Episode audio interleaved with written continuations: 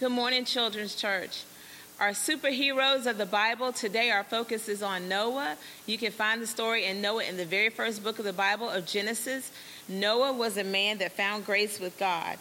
I'm sure all of you have heard the story about Noah and the ark and, and, and all that about it, but just to refresh, and in case you didn't know, that God decided to destroy every living thing that he created. Now, he'd already created the earth, he'd already created the human beings, and then he didn't like the way that they were living as far as some of the things that they were doing was not pleasing to him. So he decided to destroy every living thing that he created. And he found grace in the eyes of the Lord. Noah found grace in the eyes of the Lord because he was a man that was perfect in his generations. He always preached the word of God and he requested everybody to change. So when he received that God was doing this, he went back to tell everyone that, you know, God is not pleased with what you're doing. He wants to destroy you. Let's try to say, let, let's try to um, to um, to do what's right and to to try to save them.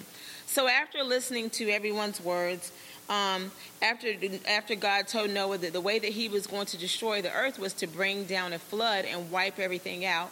And as you know, a flood is like torrential rains that rains keep coming and coming and coming and rising and rising and rising.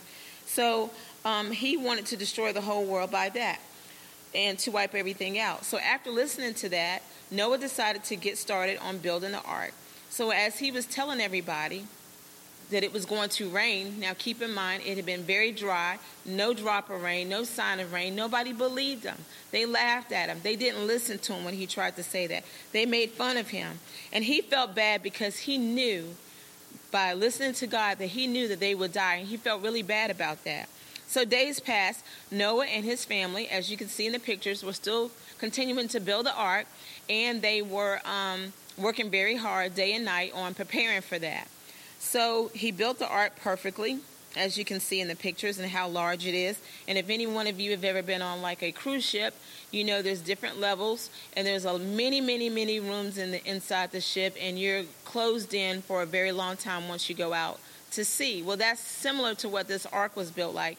It had various levels on it. The animals were inside, as we all know, two by two, two of each kind of species of animals and they were there. And then the flood came and rained for 40 days and for 40 nights, and the earth was covered with water.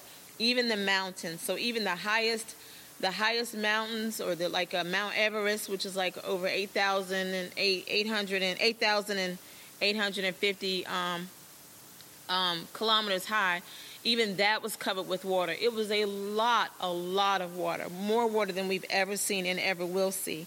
And so every human being Every plant, every tree, every person was totally destroyed and drowned completely.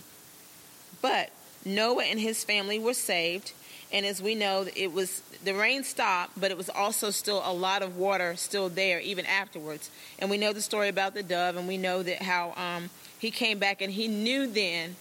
Noah knew then, listening to God, when it was time to come back out.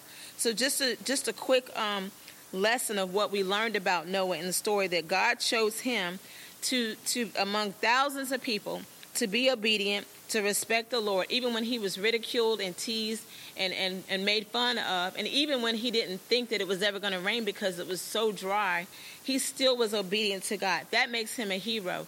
That makes him to um to be like him and to obey the Lord. So whenever we're going through in life, whenever things um you have your assignment, you have your your purpose that you're supposed to do. You stay focused on that. Stay focused on what you're supposed to do, what you know is right and what God has told you. And God tells you in many different ways.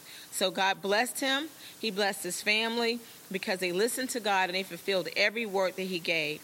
So that's what we must do. So we should be a hero like Noah and um, be obedient to God.